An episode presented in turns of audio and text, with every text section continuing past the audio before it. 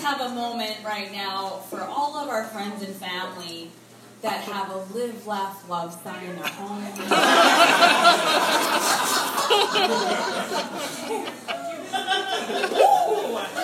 Feeling it. I'm going to get emotional. Thank you for that. I have a sign in my apartment called Eat Shit Breathe. And comedian Cara Lytwin shoots on Flin Flon. Now what's this guy doing up here in Manitoba? Manitoba. Time I moved to Manitoba. It's the Manitoba Money Shot podcast with me, Ronald George Moore. People keep complimenting me on my feather extensions. It's like your black swan, except I'm Métis, so it's more like brown duck. The safety that's stupid, certainty grants to youth, then stunts maturity. Here's the chorus. Twitter, Twitter, Twitter, Twitter, Twitter, Twitter, Twitter, Twitter, Twitter, Twitter, Twitter, Twitter, Twitter, Twitter, hashtag yeah. Twitter, Twitter, Twitter, Twitter, Twitter, Twitter, Twitter, Twitter, Twitter, Twitter, Twitter, Twitter, Twitter, Twitter, hashtag yeah. Thanks. I wrote another article about the ecstasy of failure. That is life of stand-up comedy with a link to Showbiz Monkey. Twitter, Twitter, Twitter, Twitter, Twitter, Twitter, Twitter, Twitter, Twitter, Twitter, Twitter, Twitter, Twitter, Twitter, hashtag yeah, everybody. Twitter, Twitter, Twitter, Twitter, Twitter, Twitter, Twitter, Twitter, Twitter, Twitter, Twitter, Twitter, Twitter, Twitter, hashtag yeah.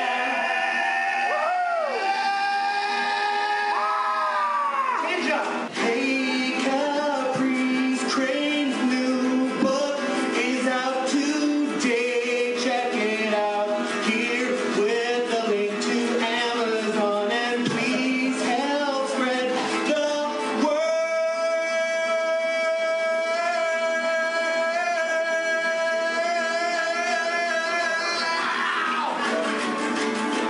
I just got a jaywalking ticket in Montreal. Cops here suck. She should just swing by a dormitory with a link from Ellen DeGeneres. Twitter, Twitter, Twitter, Twitter, Twitter, everybody. Twitter, Twitter, Twitter, Twitter, Twitter, Twitter, Twitter, hashtag yeah. Twitter, Twitter, Twitter, Twitter, Twitter, Twitter, Twitter, Twitter, Twitter, Twitter, Twitter, Twitter.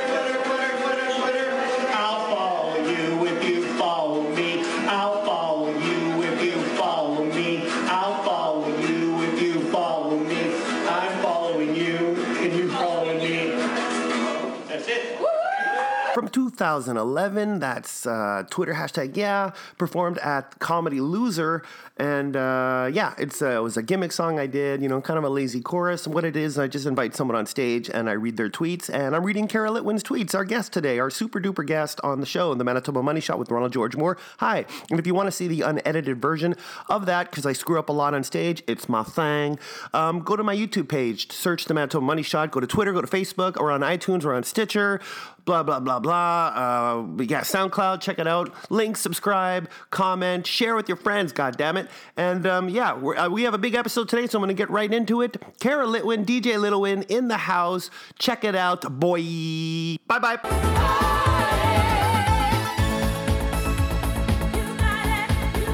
We're rolling. Yay! That's the intro right there. That's good. It. Cara Lytwin.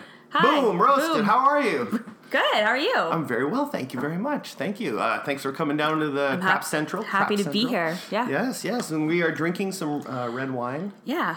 That's what I would like. What's it called? It's called Backyard Nosy Neighbor. It's a Nosy Neighbor BC Backyard. I thought it was very appropriate to get some red wine in here. Yeah, so we're here to talk about your career, and where you're from. Cool. And you are from a very... distinct place in Manitoba. Yes, a place I haven't been, unfortunately. Really? I've always wanted to go. I have traveled Manitoba up and down. Go in the summer. Go in the summer, too. Of course, we're talking about Flin Flon! Yay, Flin Flon, Manitoba, and Saskatchewan. This is something I did not know until today, because I was doing my research. Yep. I was going through the Wikipedia and the YouTube videos, and, oh my God, what is it? 80% Manitoba and 20% Saskatchewan. Oh, yeah. There's a spot you can jump out. There's a gas station, and you can park the car and do the Simpsons thing of, like, Saskatchewan, Manitoba, Saskatchewan, Manitoba, and down back and forth. It's a mining town, or it was a mining town. Yeah. And a medical marijuana town. It was for a very brief stint. Yeah. But yeah, it's so that's kind of neat. And then like our we have a hockey team. Obviously, it's a big part of our community, and that's we're actually in the SJHL, like the Saskatchewan Junior Hockey League, because we're on the border. They just like put us there, so it's kind of weird because we Manitoba only play. Team? The only well, team, yeah, a couple others. Yeah, I think so. Maybe another one, but because we're on the border, they basically just threw us in with. So we play, like, Yorkton and Melfort and those kinds of places, and we don't play... Is it like a prairie hockey league? Every province has its league. So Manitoba has one, the MJHL. Okay. Yeah. And, like, that would be, like, the team in the paw. And there's one in Dauphin, like, Dauphin Kings, and there's a bunch. So we just... They kind of just made a decision, you know. Even though technically we're considered a Manitoba community, we fall into the Saskatchewan Hockey League. I don't know. And but, what would you be, a Flin Flonian? Flin Flonian? Flin Flonianite or Flin Flon... I don't know. A Flin Flonite? I love it when people try to pronounce the name. So, you know, the character it's named after, of course. Yes, I do. Really interesting. So it is cool that we're a northern town, like very northern. It's about 8 hours from Winnipeg.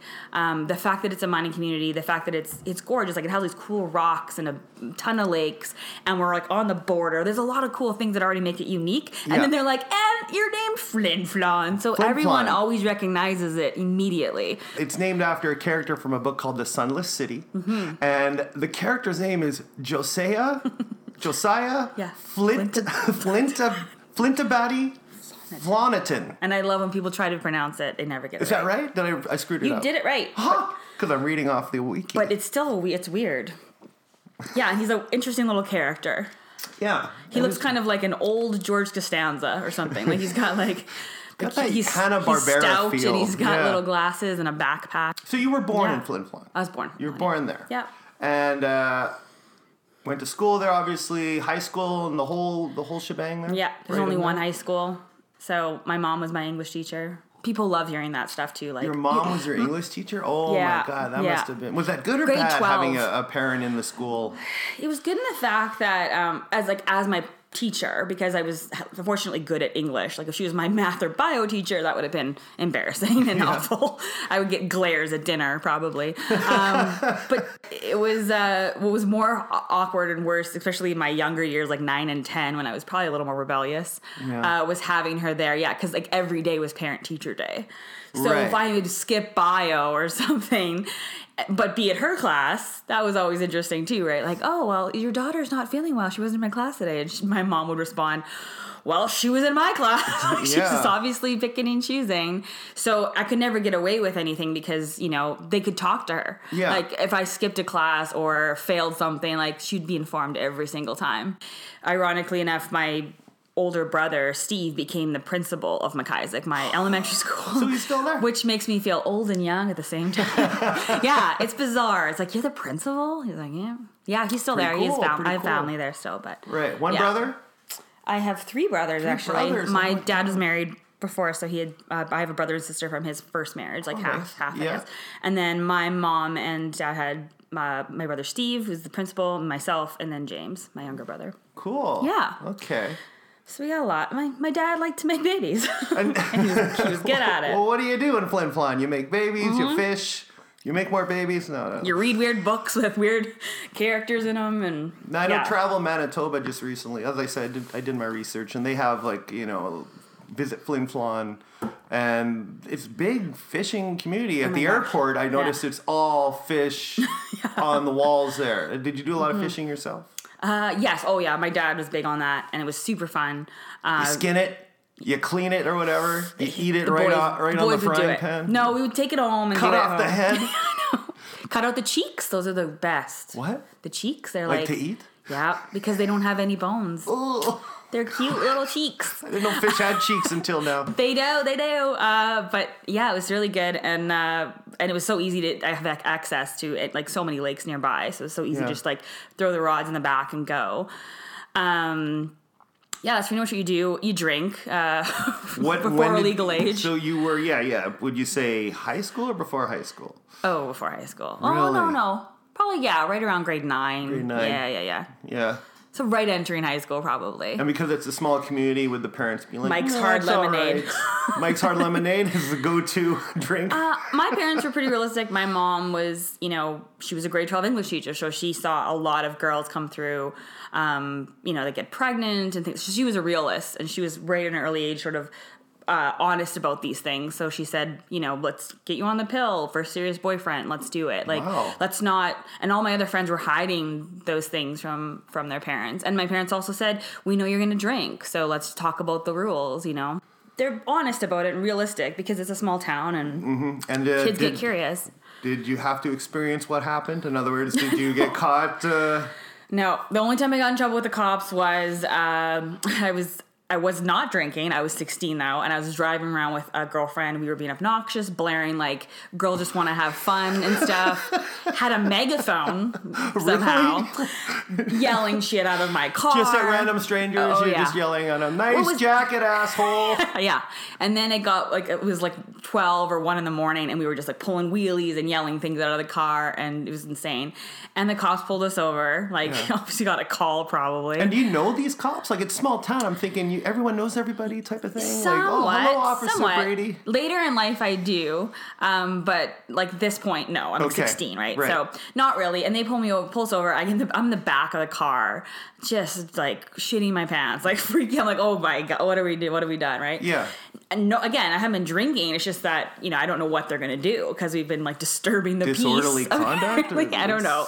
So the guy's looking at my license and then turns around to me and says, so, is Heather Litwin your mom? And I'm like, yeah.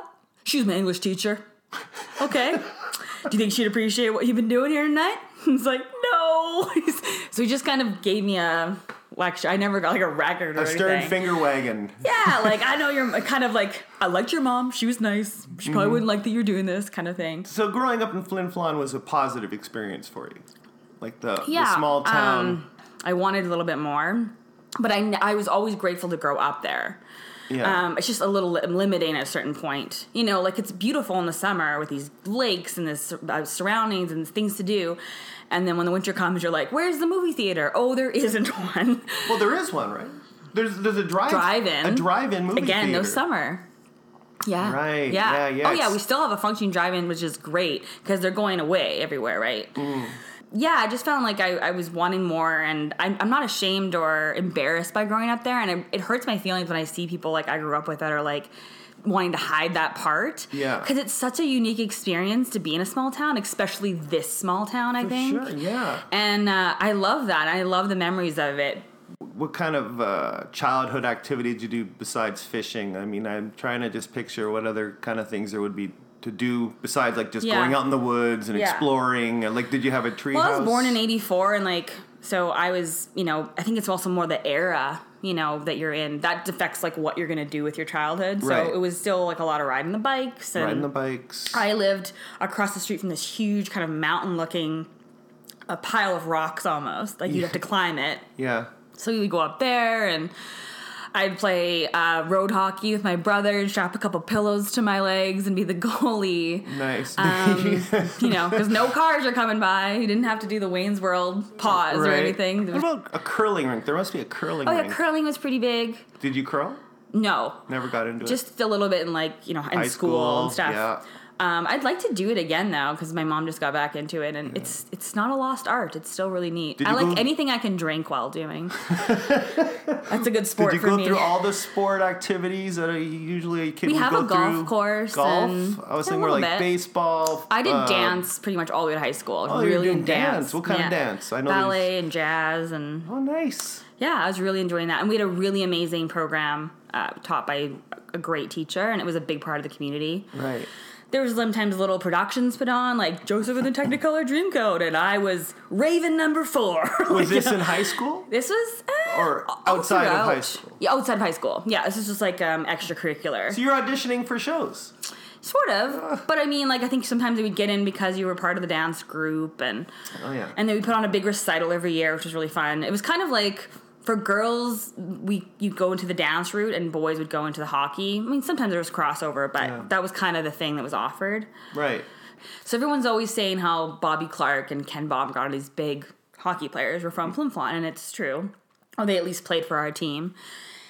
But I always brag about Roger Avary. So Roger Avary, he co-wrote Pulp Fiction with Tarantino. Fuck, really? If you look him up on IMDb, you'll see he was born in Flin Flon. I mean, again, he might have only been born there and moved when he was 2, but he's a Flin Flonner. That's what we think. And they met at a video store, and they co-wrote that script together. Wow. And then if you look at his IMDb, it's not so great after. He went on to do, Beowulf, but he did Pulp Fiction, and that's what counts. And that's, so cool. And I tell people that, and they're blown away. Yeah, and it is awesome. Crazy, right? It's sort of a weird connection. For sure. Yeah. And when did you realize that you were getting into comedy, or you were very funny back in the day in high school? Were you known as kind of a class clown? I was always a class clown, yeah. And it always mattered more to me than doing my work. Great. Your mom must have loved that. Yeah, for sure. And we had the same voice, so that was good trickery, because if I did get a call home from the principal or something, I would... I'm going to talk to her about this. This is not okay. Right. And why do you think you kind of move towards comedy? It's funny because I never thought I would do stand-up, and it's weird that I don't know, maybe I would have gotten into it anyways. I ended up getting it through Red River College, being in Creecom. I took an elective course for comedy, and that's how I got into it. And I wonder sometimes, I may have gotten into it anyways, because there is such a growing community. You know, I maybe would have gone to an open mic and talked to someone and maybe gone from there. I don't know. In Flin Flon. There was... No. I mean, in Winnipeg. In Winnipeg. Yeah. But I never thought about it in Flin Flon, no. I wasn't even sure what I wanted to do. I, have a good time. I was always known as the funny one, for sure. Right. The funny friend and everything, and, the life of the party and that kind of thing. Not in, a Stifler kind of way, but just in, she'll always have something funny to say. Yeah. And from a very young age, Mom always remembered me putting on little weird skits, I'm a weird raccoon, and I would make everyone come to the living room and watch me do this thing. I memorized opera man skits, and I would perform them again. And so Saturday Night Live, you were watching Saturday Night Live very young. The first stand up I ever met, I memorized it and performed it for my family was oh my gosh, how can I not remember his name all of a sudden? Covering with his hand. Oh, Jeremy Hotz.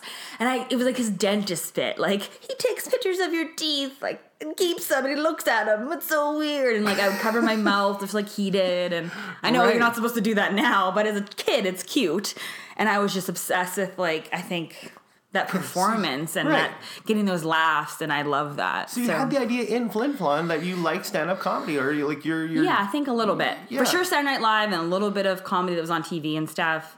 But it was there was no scene, of course, there, anything like that. You don't remember ever seeing any type of comedy show that was on the road? No, it was a cover band would show up and be we're a cover band for Guns N' Roses, and our name is Mr. Brownstone. That's what you would get to see in Flin Flon. There was also the one-man band, which I have to give shout-out to, because he was amazing. I think he still performs. He's a resident of Flin Flon? Or someone he travels through, and he's an older gentleman, and he has, beats and drums all attached to his body. Yeah. And he, plays them, and... gets very into it and very passionate. Got a great following up north. People are like, oh, one man band's in town. I gotta go. I don't know if it's so much funny or it's good. I don't know. It's very entertaining. It's entertaining, but yeah, nothing like that. And again, being part of performances and stuff, it was mostly just theatrical productions where you're a dancer or something. I was never a comedic performer. Right. But I was always, I guess privately to my parents and friends, I was always... yeah, the funny one are trying to perform. So when you moved to Winnipeg, was it strictly because of school? Not necessarily comedy, but you're going to university? Or is that it? Yeah. I took a little bit of time off, so I was a wedding DJ back home and a flower delivery person. Oh, I worked for a couple that kind of did both. Mm-hmm. And I was doing that in high school, and then I took a year off and just did that exclusively. And looked into where to go, because all my friends seem to just all go to Saskatchewan. Saskatchewan's where you go if you're from Flin Flon, because it's close. It's closer, right? By an hour, it's closer.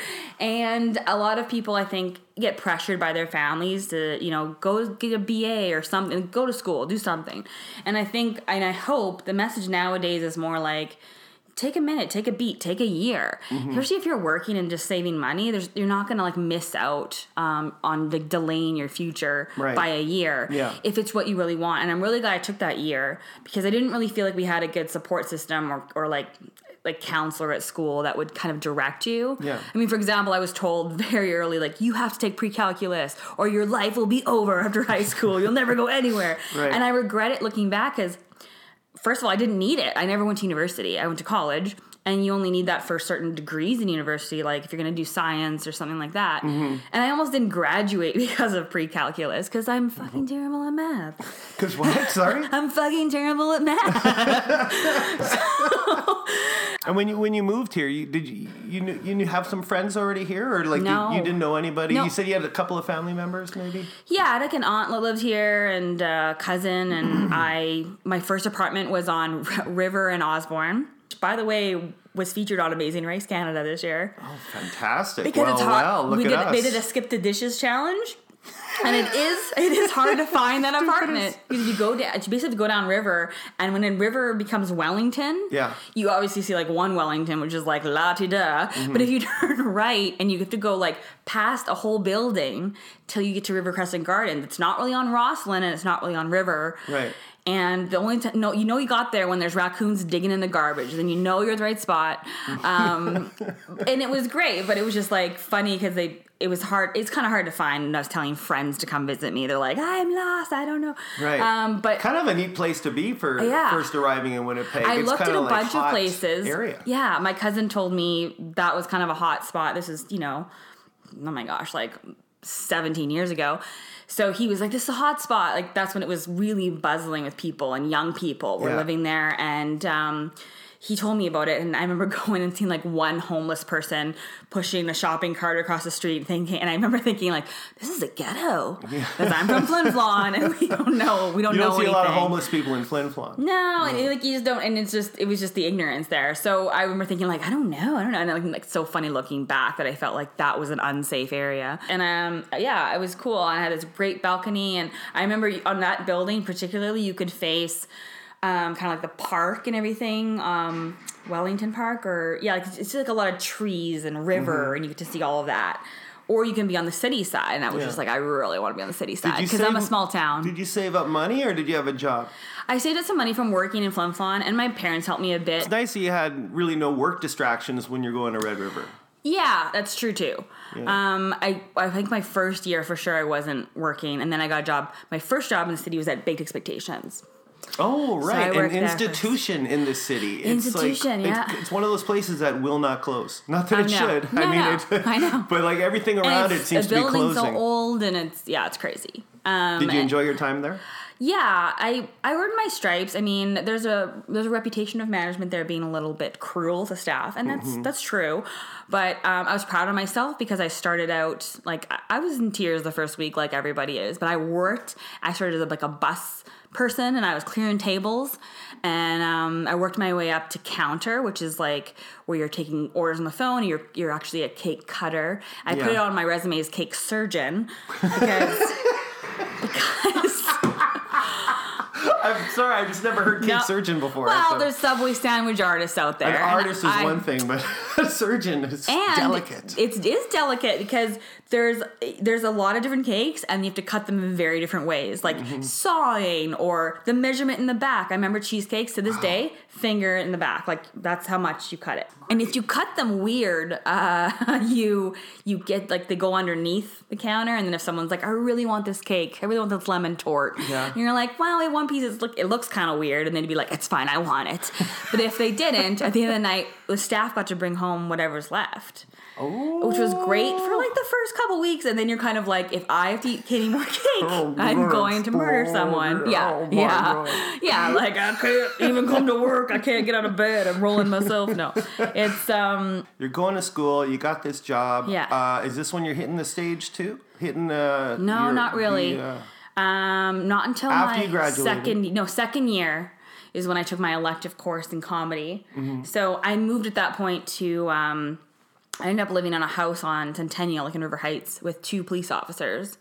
Oh, okay. Endless material there. Well, it was originally going to be one. A friend of mine, he bought the house and was like, I'll rent your room for $300. And I said, that's sweet. That's a lot less than I'm paying in the village. Right. So I took it, and then he ended up moving in, this other guy. And it was so funny because he was like Danny Tanner. He was very clean and anal about being clean. And he As moved. Cops tend to be. Anal and clean.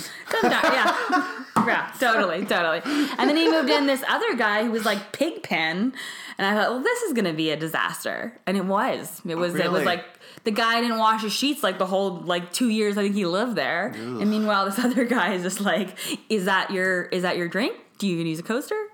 Mm-hmm. So it was kind of crazy. So yeah, when I was living with them, that was my second year in Creecom. That's when I started doing comedy, and I tell me about the class a little bit. Yeah, it was cool. Kenton Larson taught it. And it was so funny because I was losing focus in my real classes. But when I took this course, he talks about to this day, he said I was just such a keener. But it was crazy because every week he would sometimes stumble what we're going to talk about today. I'd be oh, Saturday Night Live. I would just be so, and he just settled down, Cara. I was just right. Very into it. I was talking front row, glasses on, pen out. Mm-hmm. I was so enthusiastic, and if I could have majored in comedy, I think my life would have been much better. Because I had an A++ in that class. I just sucked it all up. You dived right in, eh? I loved it. I loved watching it and talking about it and writing. And I couldn't believe it never dawned on me to try it out sometime. I guess I just wasn't exposed to it. But you have to in that class. Yeah, and in that class, and that's what happens too. So right off the bat, Kenton makes it really clear, which is why sometimes people drop out after the first day. You can just quit it and go take something else. Yeah. It's an elective course, right? It's just to kind of broaden your horizons. And he says, right off the bat, you're going to have to get on the stage. You're going to have to perform stand-up. And the stage is Rumors comedy or restaurant comedy. No, at the time it was King's Head. Oh, King's Head, that's right. Yeah. Now it's Rumors. Well, unfortunately, it officially ended this year. But the course or the electives have been removed, and they're redoing the whole program. I recently hosted the Rumors night for the last time, which was a bummer. It was really fun. And I'm sorry to see it go. I don't know what the new program is going to look like. Yeah. But I personally think it's a mistake because when you're in the midst, especially when you're doing a major, which is something like journalism, it's so nice to take something kind of lighter like photography or comedy writing to break up the day. Mm-hmm. And break up your skill set a bit, and just it's still writing and it's still a challenge, but it's just a different direction. And especially, I think out of all the electives, I'm obviously biased, but out of all the electives, comedy writing is for sure the most important because you can apply comedy writing or comedic presence to so many jobs. Mm-hmm. If you're a creative writer for an ad department, or if you're even a journalist or anything, if you have a sense of humor you can put in there and add to it, people are going to love it. It's always a useful skill. So it's unfortunate. I think it should be a major. It should be advertising, public relations, comedy. Yeah. Or a cake surgeon. Yeah, a cake surgeon. But so I took it, and I knew that was the goal. You're writing a set to perform, and we performed at the King's Head, and I was the host for the night. Now, how did you get the host the first one? It was actually through, we kind of shared in class, and I think maybe it was because I was such a nerd about it. Yeah. And Kenton, I think, saw that I could do it. Yeah. And I think he just saw that and asked me, and I was, nervous, but also thought, okay, I think I can do it. Right. And I was happy, and it was fun. And to take that on. Kenton should have hosted it, for God's sakes. What the hell? He used to. He shouldn't get the night off. I think he used to.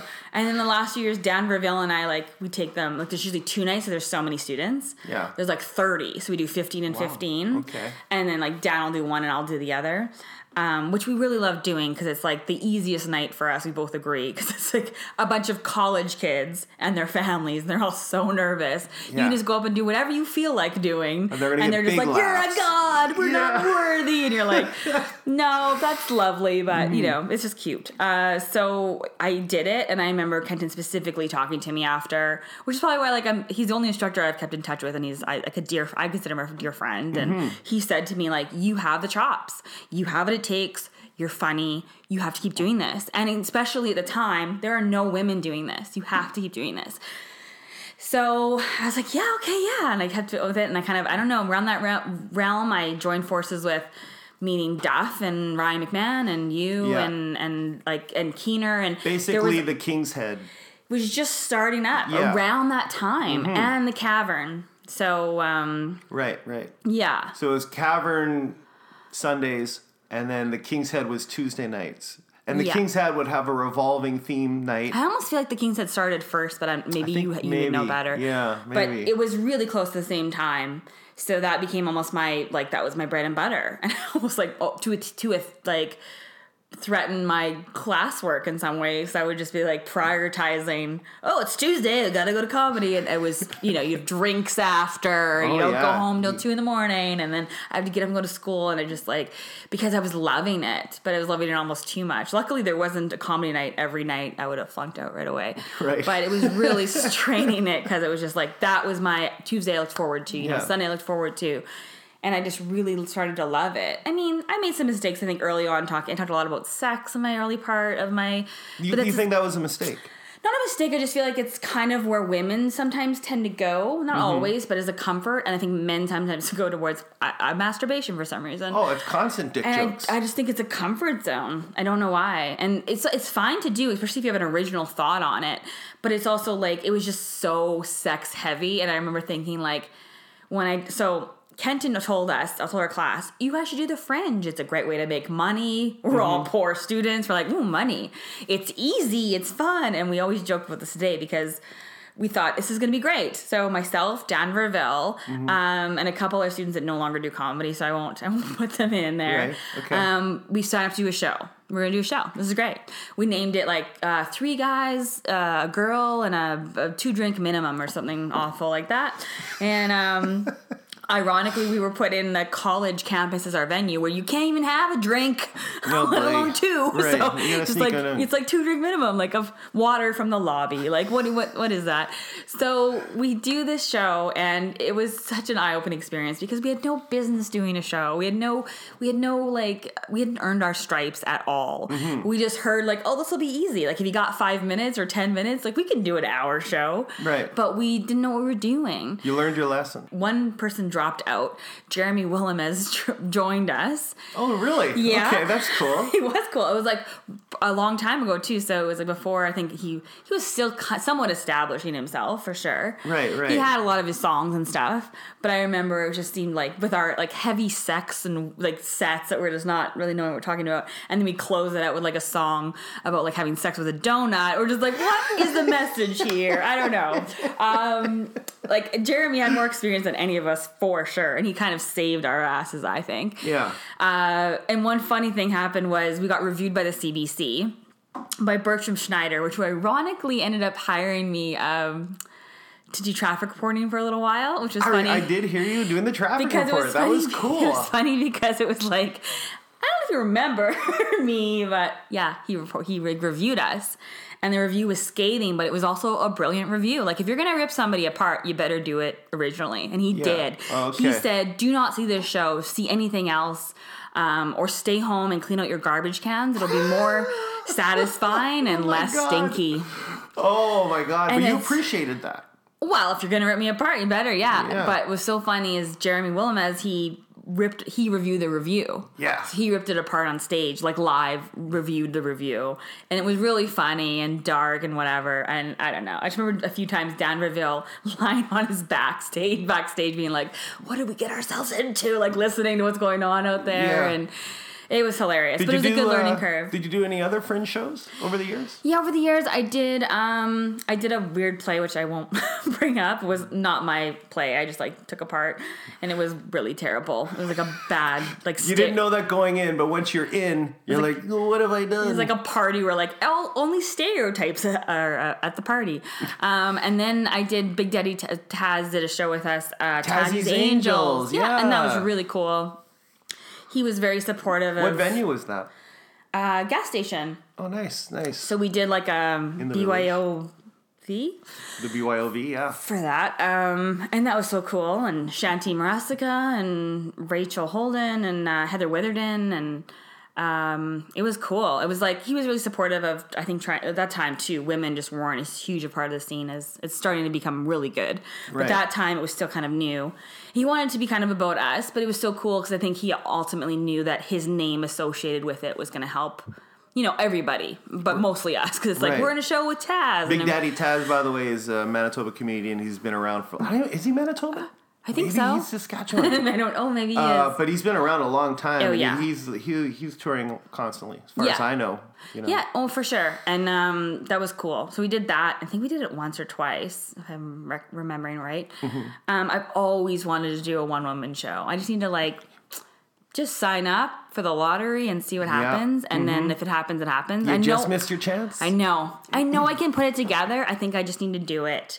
I have the material. I would like to do something with, like, characters. Like my, I don't know if you've seen my character from, like, alternative nights, like Comedy Loser. Comedy Loser. I remember you were big at Comedy Loser. You were almost there every night. I remember every Comedy Loser. I really loved it. I think that's probably, like, the 12-year-old coming out to me is, like, obsessed with SNL again. Yeah. What was the character? Oh my gosh. No, Phil Cosgrove. Yeah. He had the mustache. So I said Ron Swanson, because there's a little Ron Swanson. I had a mustache. I was a know-it-all. I was sexist. Mm-hmm. It's a great character because I did it at Girls a couple times, and it's such a great crowd. Because the crowd is a heavy women crowd, and I found they're just like, they hate him in a great way, because also they know, like, it's a woman dressed up as a, you know, an asshole. Right. So they, like, they hate him in a good way. They're not going to boo me off stage. But he was awful. Like, I remember he had a list of, like, things you shouldn't do if you want to get dumped. Like, you know, you know, share your pillow and, like no thanks, and, like, all this. He had this weird Boston, Chicago, New York accent. I don't know. And then the first thing I ever did with him at Comedy Loser was it was a letter from Santa, like, quitting, and I was his lawyer, and I'm like, I'm his lawyer, and this is his letter, and, like, don't, like, hate on me. I'm just repeating, you know. And it was like him basically quitting because of the years of abuse, you know, like a breaking and entering, having, like, his balls attacked by dogs. Right. He's over it. He's just like, I'm over it. And, like, the ungratefulness of kids, like, you think your parents brought that shit? Like, you know, screw you. Like, I did all this work, and it was just, like, ridiculous and over the top. Yeah. And then I did a few more things with him. And so I would love to bring him back in my, like, one-woman show. So I'd do a little bit of him and, like, some stand-up and maybe even a video to break it up while I change. I don't know. And have you been touring all over the place, like, throughout the years? Like, have you been going up? Have you done stand-up in Flin Flon? I've done stand-up in Flin Flon. Nice. I did. There was a fundraiser for the Bombers they do every year. And they usually bring in a comedian or something. So it's not just, like, a dance party. Mm-hmm. They really wanted me to see me doing the jokes about, like, locals, like, guys I've dated, which was in my act for sure. So, like, they wanted to hear, like, they wanted to hear bashing. They wanted to hear about me, the nitty gritty, and, like, and people knew me as, like, I was always kind of open about sex and open about things, like. I mean, I was the friend that always got a vibrator as a present, and it's like, I don't need 12. What are you doing? And I had a joke about it. I was like, do I turn them all on and race them? Like, what is this? That's good. Yeah. One of the funniest parts about doing that was, like, again, like I said, people were waiting for these jokes about people, like, locals. Like, they knew I was gonna like, raise a little howl over ex-boyfriends and things like that. Yeah. And there was this one guy who, like, I had a joke about where he yelled out my last name in bed. Like, oh, you like that, Litwyn? And I was like, it's like dating my Little League coach. But it's a small town. What are we going to do? Like, he was my Little League coach. Like, what are you going to do? And he wasn't my Little League coach, but he did. There was a guy that did that.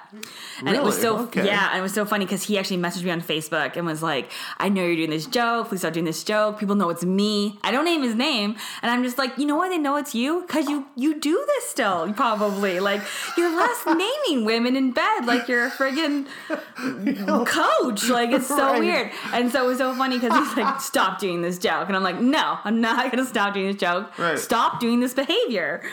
So that was really funny to me. And people, everyone knew who it was probably because it was also, like, when I performed it in Flin Flon, they knew, like, oh, that's so-and-so because I, you know, that's who she dated or something. But shout out to so-and-so if you're listening.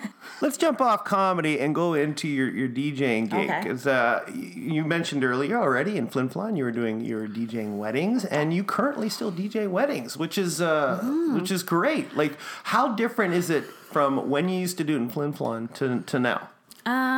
Well, first of all, you got a name. Were you DJ Lil Wyn? I wasn't, no. DJ Lil Wyn. I'm a bustier lady for you listeners, and I used to be called DJ Double D by not my choice in Flin Flon, which is so stuck. Like, oh, that's so trashy in a small town. It did stick. Flin Flon was cool because I learned so much about different types of music that I didn't know about already. Like, I mean, when you're 16, you have no clue about a lot of music. Luckily, my mom and dad, like, they loved really great music. Did they? Like, my mom was obsessed with the Beatles and Elvis, like, the good stuff. It was in our household. It was in the car. I learned, too, as I went, though. I had a good background, but I was still a teenager when I started DJing, and so it was like, oh, Boney M has an album that's not Christmas. Right. Didn't know.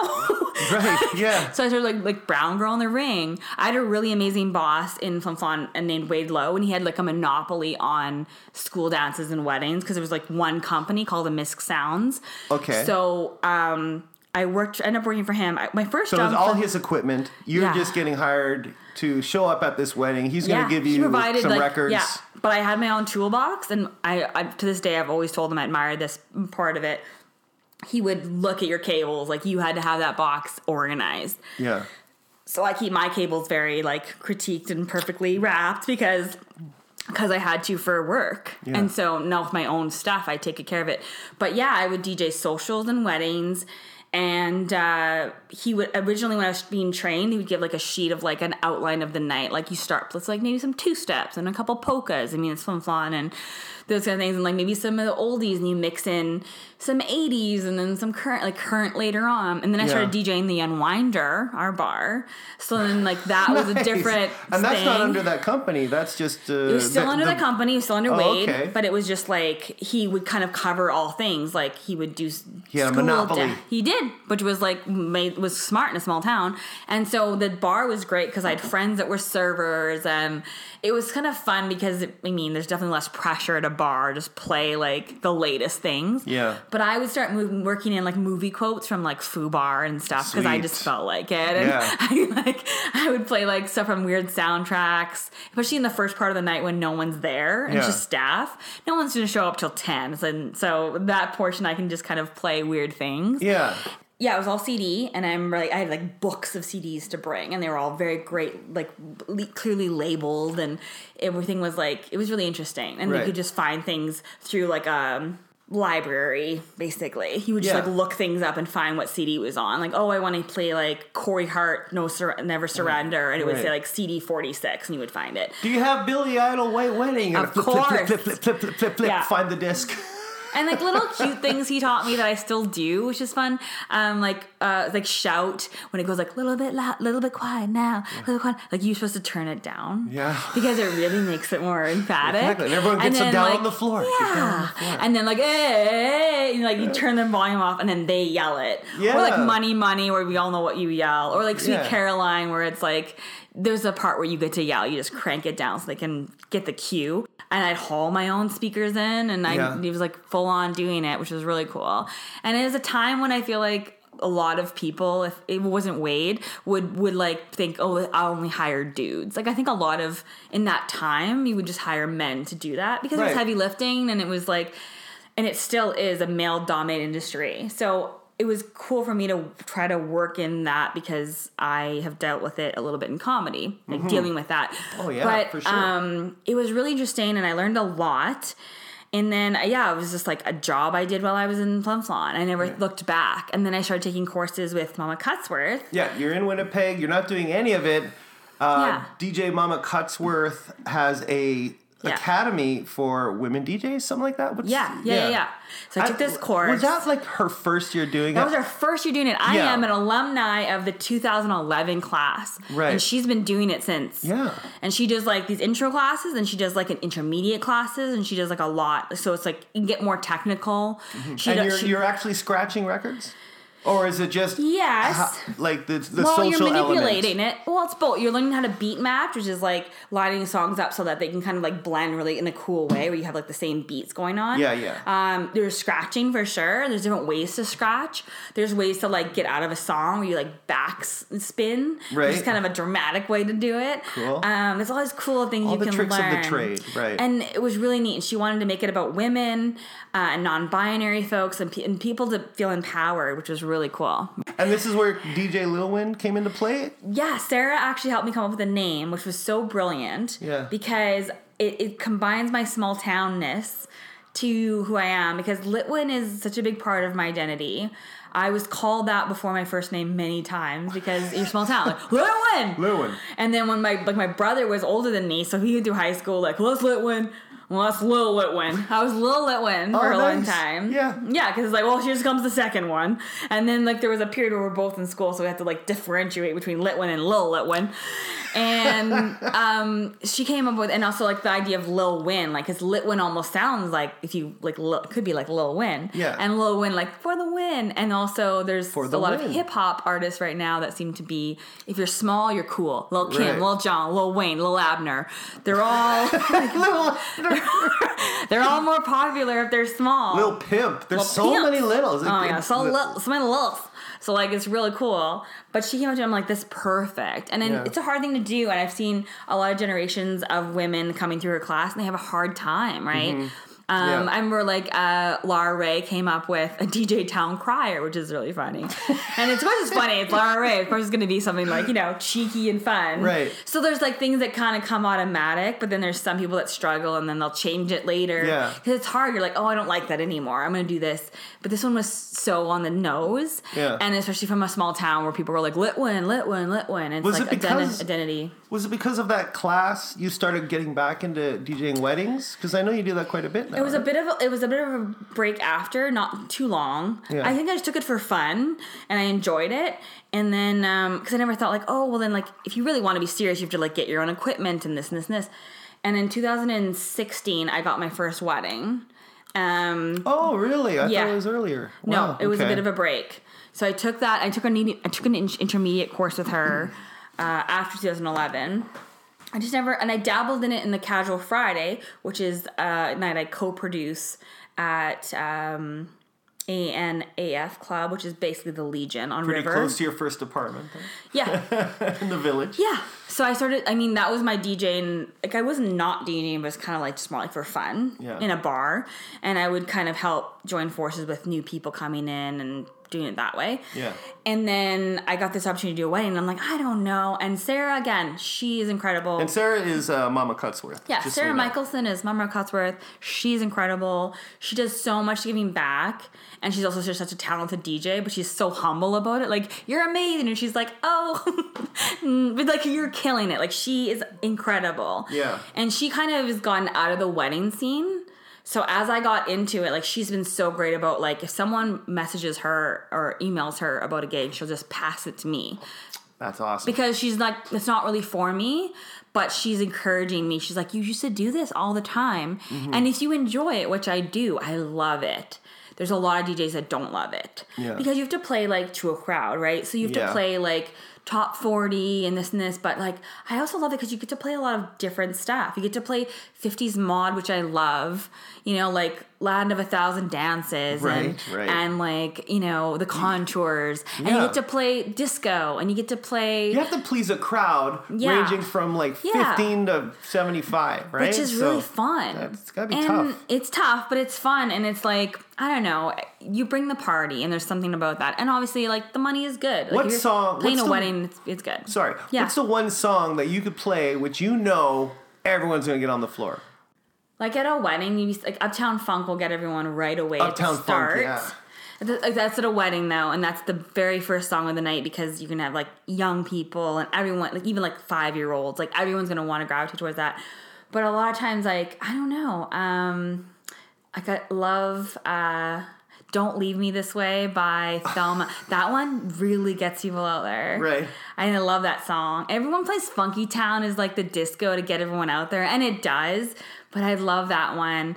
Michael Jackson, I mean, I definitely say play Don't Stop Till You Get Enough a lot, but the one I feel like that everyone really loves is from the 80s. Why can't I think of it? Beat It. Thriller. I mean, yes, those are obvious. Billie Jean. No. Bad. Man in the Mirror. It's the one you won't think of. Smooth Criminal. Dirty Diana. It's the one you won't think of. Black or White. The Way You Make Me Feel. Thank you. Got it. I love that. For those of you who don't know, who are listening, the Manitoba Money Shot is an actual thing that I do at the end of the show. Cara Lytwyn is going to answer 100 questions. She has to answer all 100 questions within 5 minutes. Oh, my God. And not only that, 90% have to be correct. But before we get into it, we got to give you notice on what you'll be winning tonight. Tonight's money shot is $9.99. The Robin's Donut coupon has expired. All right, here we go. Are you ready? Cara Lytwin. I'm ready. Okay. Are you set, Cara Lytwin? I'm set. We'll begin at the sound effect.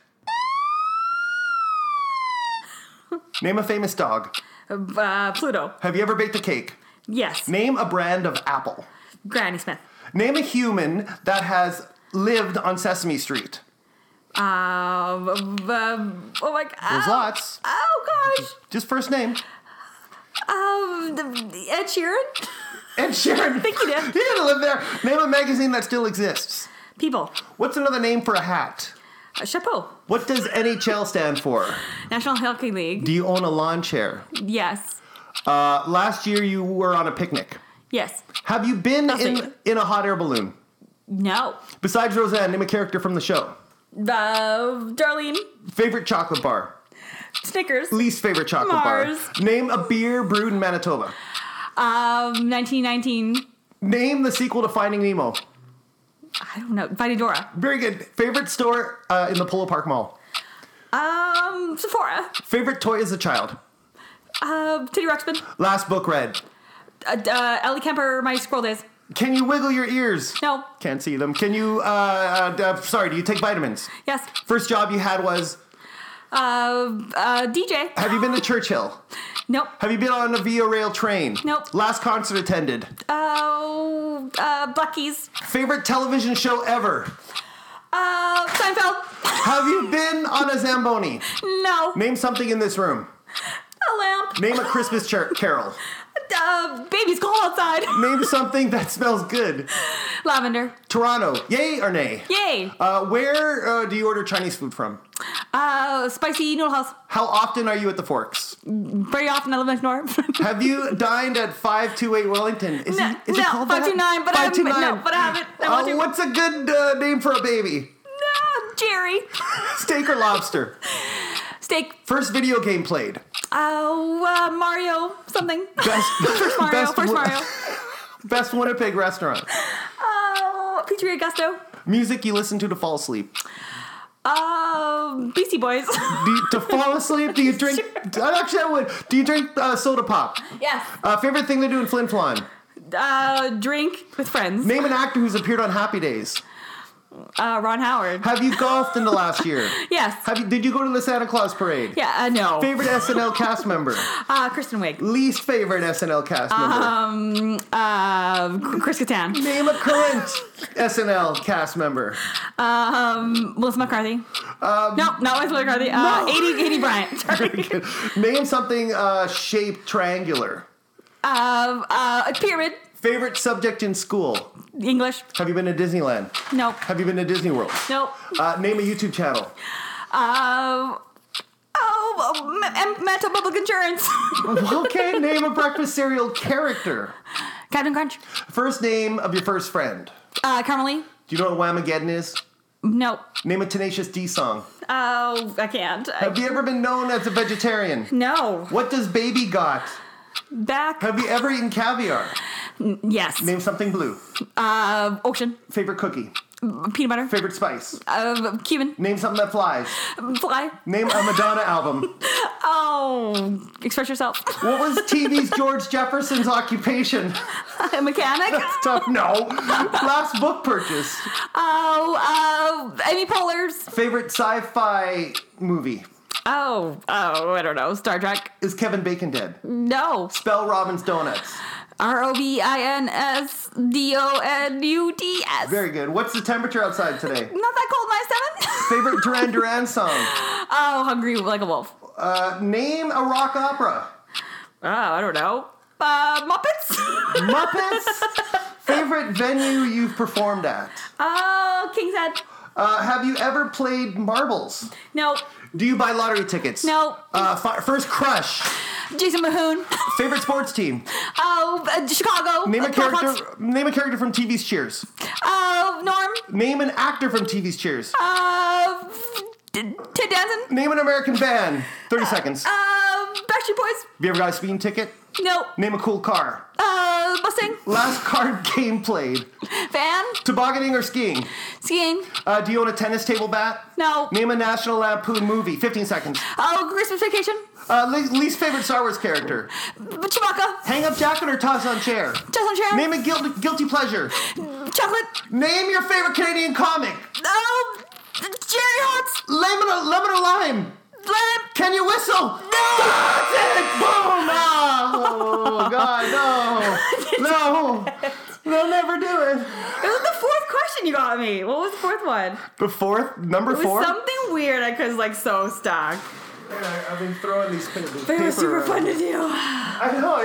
The pressure. I think the fourth or fifth one was something really crazy intense. Name a human that lived on Sesame Street. Yeah. I don't know why I couldn't do that. Gordon. I want to say Buffy St. Marie. Maria. You're thinking of all the cameos, but the actual actors who lived on Sesame Street. It's been so long since I watched it. I'm so old. But it's Mr. Hooper. But that was just so fun. God, the work you put into that. Yeah, I love how some of them were very easy, and some of them with either know or you don't. Yeah. And some of them were more specific. Can you wiggle your ears? No, you can't wiggle your ears. I can't whistle. You can't whistle? It's pathetic. I know. I really want to do that one where you put your fingers in your mouth. Really obnoxious, sexual. I've offended somebody. I can't. Yeah, I can't even do that. Well, listen, thanks for coming to my place and chilling out. But before we go, I want the peeps to find out where they can get a hold of you, where they can get in touch with you. I know you have a wicked website, by the way. I saw it. I was on it the other day. And that's what, caralitwyn.com? Yeah, caralitwyn.com. C-A-R-A. LYTWYN.com. Yeah. Which is a really fun thing all the time to spell out. And I mean, it's a part of my identity, but it has been a pain in the ass too, because every time I'm on the phone with a bank or something, they're like LYTWYN, and there's a pause, and it's like, that doesn't look right to me.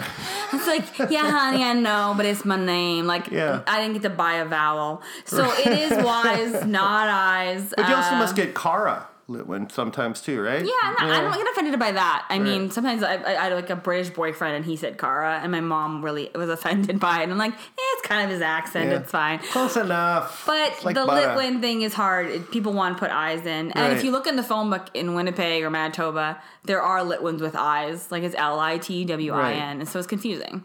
And then, but on their webpage, you also have your DJ Lil Wyn section. Yeah, you have, and I have a comedy section. Your comedy section. So most people do you have links to your Twitter? And you have a Twitter? Yeah. And an Instagram. Twitter handle. What's your Twitter handle? @Litwyn. And what's your Instagram handle? @Litwyn. I got on early. Well, yeah. I got it first. Do you do the Snapchat? A little bit. Yeah. Yeah. @Litwyn, whatever. It's good for stuff like DJing when you want maybe post things that are super public. Yeah. It's a funny look at this crowd of two. Can I go home? What about YouTube? Do you have a YouTube account? Put stuff up on there? I have some stuff on there. It's kind of embarrassing.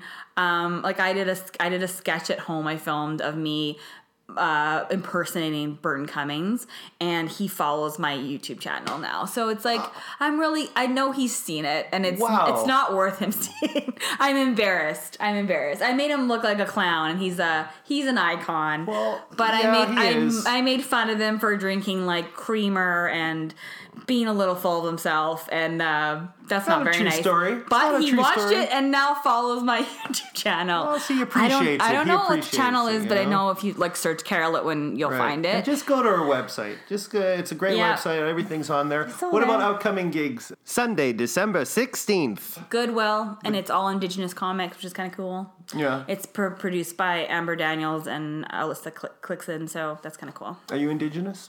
I'm Métis. So, yeah. Very cool. Yeah. I don't look it, but neither did Andrew Lazotte.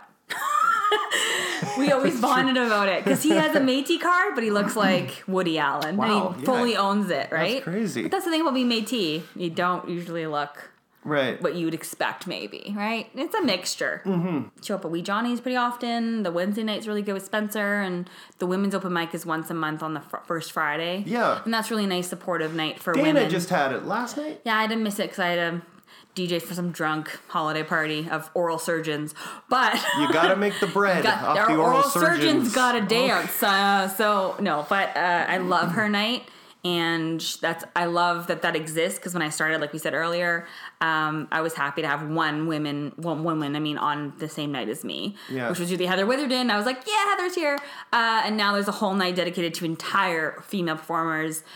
Which makes me thrilled. Yeah. So we've come a long way. 3 years in this city. Baby. Yeah, it's great. And it's a really cool room. And yeah, I love it. Right on. Well, thanks again. I really appreciate it. It's been awesome. Great talking to you. Yeah. And I don't really have an ending, though. We need is there an ending line we can think of? I don't need to call the cops. They're in my pool.